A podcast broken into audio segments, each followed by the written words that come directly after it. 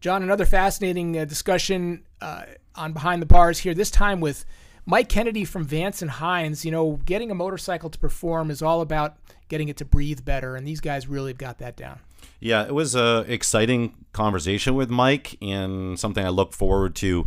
He we talked about a lot of different things, but I loved his um, discussion on the right to repair laws. Yeah. Um, and that was certainly something he did not avoid and uh, was very open to that discussion. So appreciate that um, that he uh, offered some insight on that. Yeah, that was a hardball question on your part.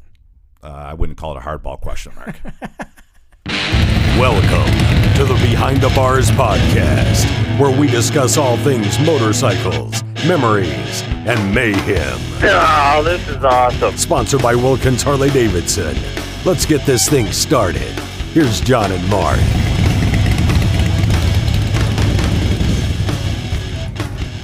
Okay, on the line with us today is Mike Kennedy, president of Vance and Hines. Welcome, Mike. How are you? Hey, John and Mark. I'm doing really good this morning. We really appreciate your time. Um, we are recording this podcast early morning in California, but we know Mike is an early riser and already at the office in Vance and Hines. And uh, Mike, um, we just want to you know value your time, and uh, we just from our perspective, we're grateful that you could carve out some time for us. We know how busy you have been. Um, it's obvious. It seems like Vance and Hines is in the news on a regular basis. Before we get into some of those topics, Mike, walk us through. You know, how did you land? How did you get to be president of Vance and Hines, and sort of what are the experiences um, that led you to that to that role? Oh, sure. Um, and, and, by the way, thank you guys. I appreciate the opportunity to, to join your podcast. It's uh, I've listened to several of your past episodes, and and uh, hope I don't disappoint. Um, but I, I had John, as you know, but many many people don't know. I spent 28 years at at Harley Davidson and um, left Harley in uh, late 17. Got contacted by a uh, private equity company about coming in and and uh, turning around Vance and Hines. And uh, at first, I was kind of like, I don't know if I want to do that. Maybe maybe get out of the motorcycle business. But long story short, I absolutely love motorcycle riding and I love the motorcycle business. So here I am having a, having a ball, having fun, learning a lot. It's been an incredible uh, challenge. It's pushed me to new levels of leadership and management and business in general. Uh, but I'm having a really lot of fun. My my dad owned his own manufacturing company, so I've always been around manufacturing. And you know, Vance Hines at the heart of the company. We're we're a manufacturing and product development company. That's what we do. I mean, we're all we're all about racing and performance and and as you said, 2022 has been a full, a full court press year uh, with a ton of new product uh, introductions and new segments and new categories and all kinds of good stuff. But um, yeah, it's it's it's fun. I love it. I love manufacturing in general, and I love the motorcycle business. So this is just a great opportunity. Mike, do you think that you're you're you know growing up with a with a father that was a manufacturer it, has that aided you, and, and how so? Yeah, there's no there's no question. I listen. I have, I am a blessed human being. I had a hardworking mom and dad who who you know loved their their family and their kids and and were great examples. I I call my parents you know just about every week and tell them how thankful I am for them. But um, I I think my my dad my dad being an entrepreneur had a ton of influence on me. Still does today. I think I've always appreciated um, small business owners and the, challenges that it takes to successfully run a smaller business. Um, I think that's why I think that's why I always connected with Harley dealers at my time with Harley. I just always appreciated, you know, the commitment, the hard work, the risk, the investment, you know, everything that it takes to to to make a small business succeed over over over time. Because I saw my dad do that and what it took, right? And so I just always appreciated that. Um, and then and then he, he, was in the manufacturing business, so I just always have a, a soft spot a spot in my heart relative to making stuff, and, and in particular today, right, I think it's it's harder to, you know, a lot of great brands have exited U.S. manufacturing, and and I'm proud to say that Vance Hines manufacturers, you know, we're incredibly vertically integrated, and we manufacture all of our products right here in Santa Fe Springs, California You you um you've had a bunch of different roles at Harley Davidson Motor Company prior to this, and and it seems from an outsider's perspective that every area that you touched grew. Um, what do you attribute that to, Mike? What what what would you say? You know, how did you grow parts and accessories so um, so well when you were at Harley Davidson? Well, I think you know. First off, I, you know, I was at Harley at a really, really good time, and um, so you know, my time in parts and accessories was a lot of fun because it was a explosive business. We in and you know we were expanding the product line. We had a great team. We had enthusiastic dealers who were you know anxious to get more serious about the customization business. Um, and new bike sales were growing like crazy, right? So when new bike sales are growing you know, your P&A business better be growing along with it. And we were expanding categories at the same time. So it was a lot of nice things that aligned. Uh, and I learned a lot about product development during those six years and how to how to build a supply chain, how to take an idea on a whiteboard, and you know bring it through CAD, bring it through prototype, have a supply chain that can support it, and, and get it into manufacturing successfully, and then train dealers and and parts people to be educated and, and aware and informed on how to sell the product. So, yeah, those six years in, P- in parts and accessories at Harley Davidson for Mike Kennedy were were a, a really uh, influential time for me. And and and you know, obviously now being at Vance and Hines, it's a really tight correlation to the business we're in today. We make air intakes, tuning products, and exhaust products. Uh, motorcycles primarily, but now we're into side by sides, and more recently, we just announced entrance in the pickup truck. So right. it, it all it all kind of comes back around to you know SKUs and parts and and uh, delivering exhilaration for the rider. Why? It seems as though uh, the exhaust the, the the market into power sports, you know, side by sides and pickup trucks. Um, that that that was a no brainer, right? Why why did someone not do that before? I mean, it, it, you are perfectly positioned to enter into that market. Um, what was holding Vance and Hines back, or was it the idea or the execution? What? Tell me a little bit about that. You mean uh, power sports in particular, John? Well, yeah. I mean, uh, you know, now we're yeah. seeing you know Vance and Hines get into you know the side by side the the exhaust systems with with uh, uh side by sides, but uh, you know pickup trucks and whatnot. It doesn't seem as if there was a um, you know a dominant, um, well named company that was in that market. So, you know, now that Vance and Hines is in it, it's sort of like I, you're hearing people out there. Why didn't they do this before? It, it seems as if it's a no brainer. So, what was the yeah. what what held you? You know, what held Vance and Hines back? Um, you've only been there four, you know, short years, coming on four short years, I should say. So, what what what about that? Like, what what held this thing back? Yeah, you know, I mean, I can't. I, I'm always careful about talking about you know companies and teams prior to my existence there. So you know, all I can tell you is the company was was had their hands full with you know the challenges that they were dealing with. You know, and, when I got here in 2019, actually before I before I joined the company, my my assessment was you know again because I spent a lot of time in the motorcycle business and I know I know a thing or two about the Harley business. I don't know everything, but I've, I've learned a lot about it over the years. And um, you know, Harley continues to struggle to grow new bike sales. So I was pretty convinced that we need to have needed to have a pretty good diversification plan in place. Mm-hmm. And for me, side by sides was a natural, and and pickup trucks. We can talk about pickup trucks in a minute, but trucks um, was a dream of mine. Um, but we couldn't serve our motorcycle customers adequately back in 2018 and 19, John. And so when I got to the company initially, even though that was that was sort of like my idea and, and the strategy that I thought was going to be really good for the company, I needed to focus our team on just servicing the motorcycle uh, community and and being reliable as a supplier to dealers and distributors, and and and refresh our product line as well. So we got to work right away. Did a lot of work in terms of manufacturing investment and increasing our throughput and being more reliable. And I'm happy to say now that our availability through our distribution partners, you know, typically hovers in the high 90% uh, range on any given month. uh, and we're always striving to do better, and, and there's always opportunities to do better. But we're in a really, really good place. Have been now for, you know, 18 months or so. So the timing for side by sides, and then now pickup trucks, uh, I thought was appropriate. Hmm. Mike, um, so our listeners can get a little bit more in perspective. Tell us about the history of the origin of Vance and Hines. I mean, was there a Vance and a Hines? Where? Tell us a little about the history of, of the company.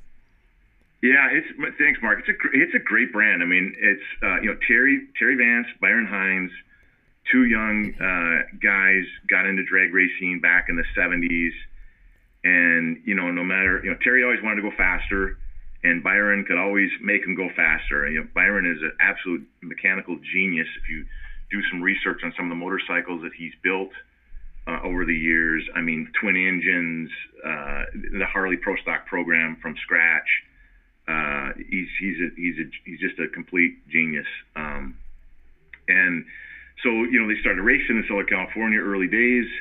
Pretty soon, some competitors said, "Hey, would you sell us some parts so we can go fast?" And they looked at each other and said, "Wow, maybe we got something here," you know. And so they incorporated in I think it was October of 1979, and you know, like they say, the rest is history. But it's a fascinating company because the brand has always been involved in racing from day one. It's how it got started. And a lot of, I think a lot of brands say that, but I mean, and, and I like to say that we're still doing the same thing Terry and Byron were doing back in 1979.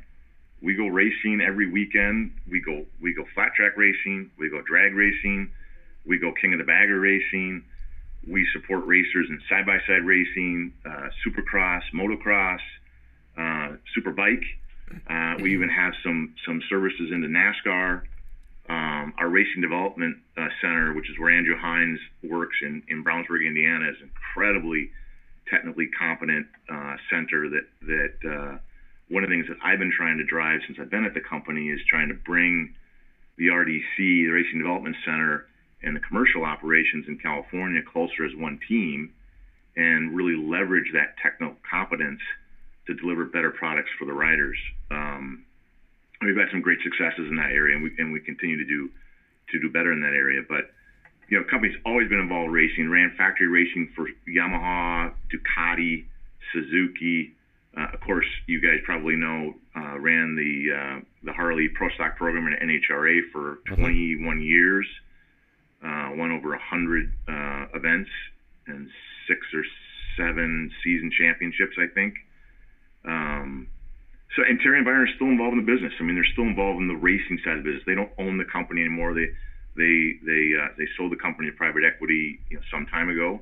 But uh, we keep them involved because they're really great guys. They're fun to be around, and they are incredibly smart.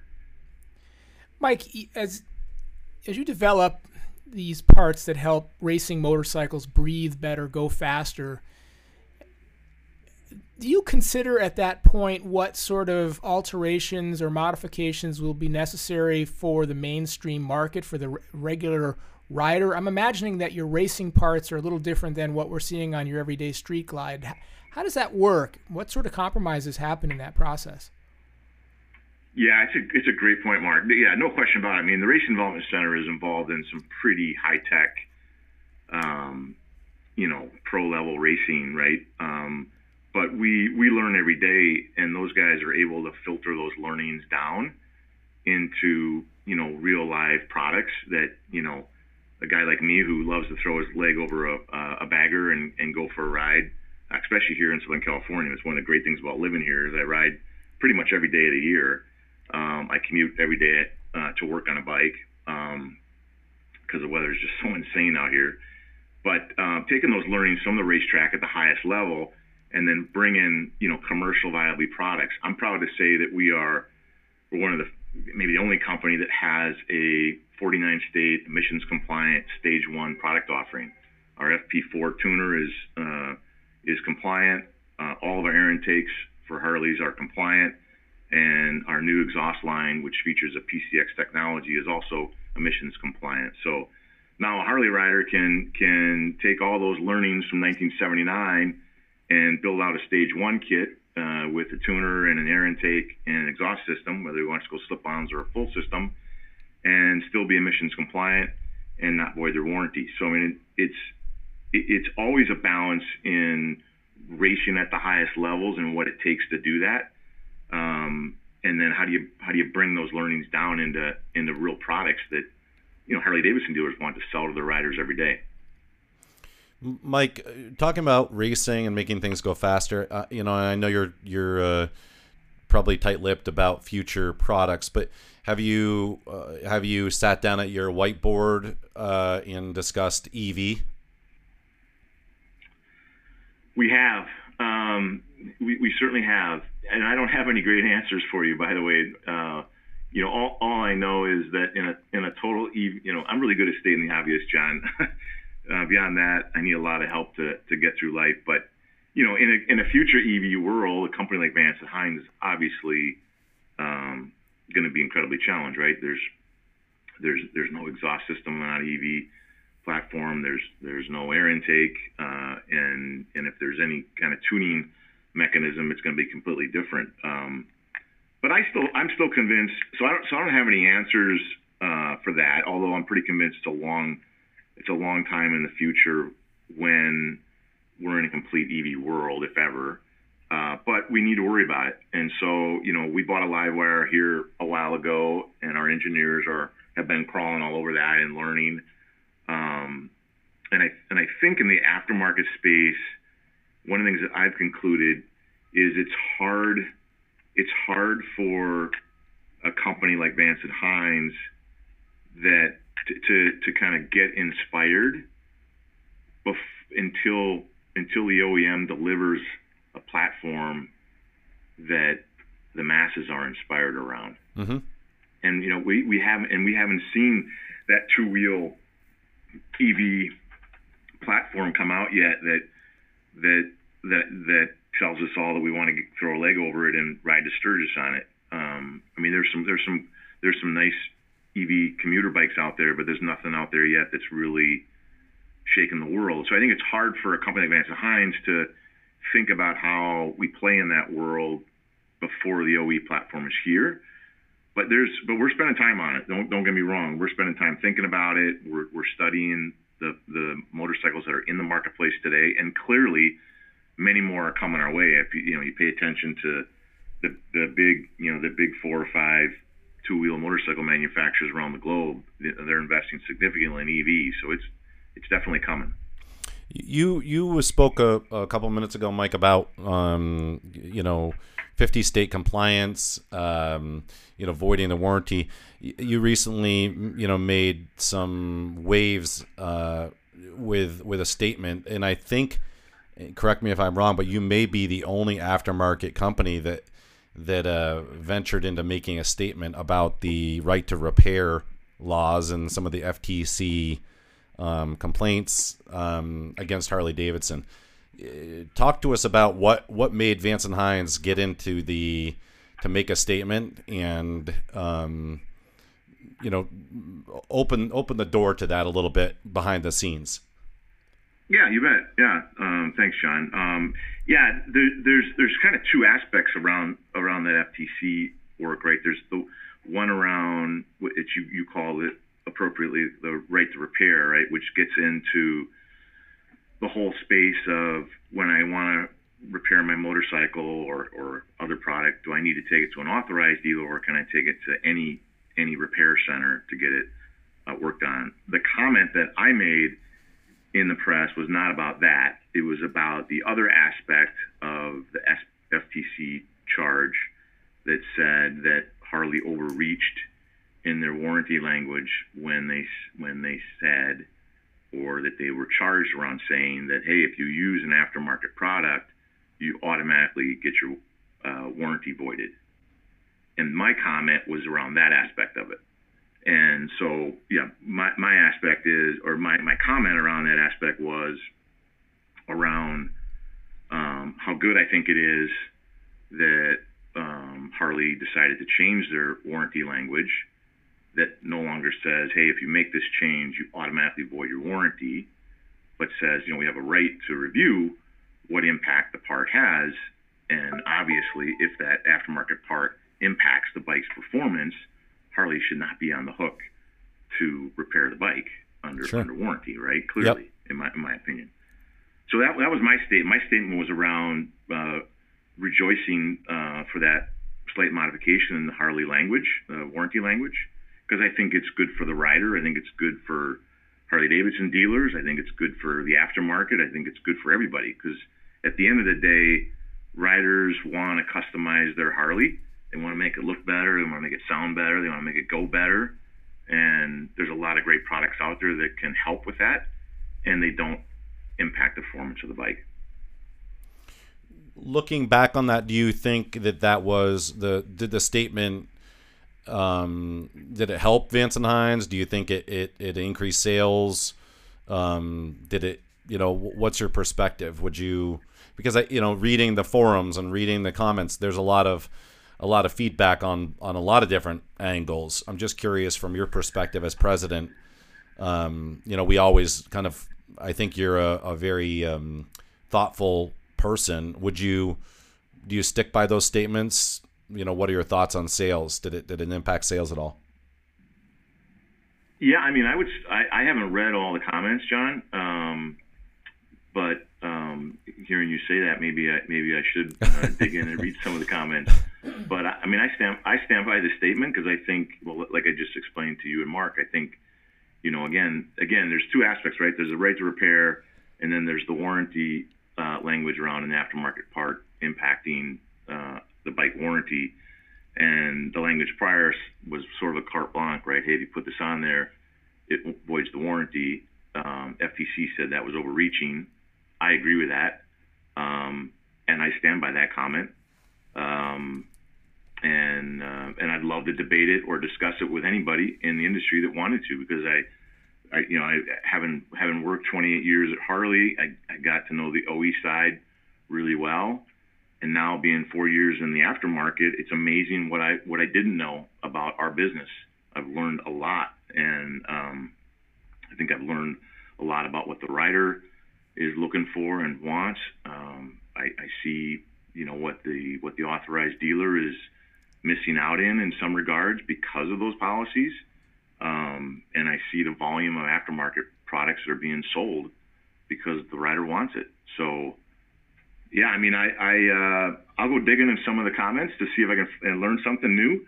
Uh, I'm certain every uh, anytime I speak, you know, there's there's probably a mix on what, how people like it or don't like it. Of course. But, um, yeah, I wouldn't, I wouldn't, I wouldn't change it. I haven't changed my stance on it. I think, I think it's a good move for the rider, uh, the warranty policy change that is, and I think it's a good move for the dealer uh, if they manage it well.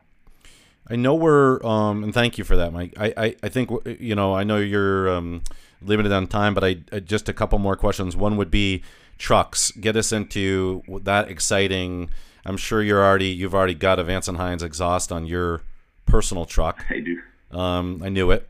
Uh, tell us about yeah. that. I, I know you're excited about that. So just tell us about the, you know, that market.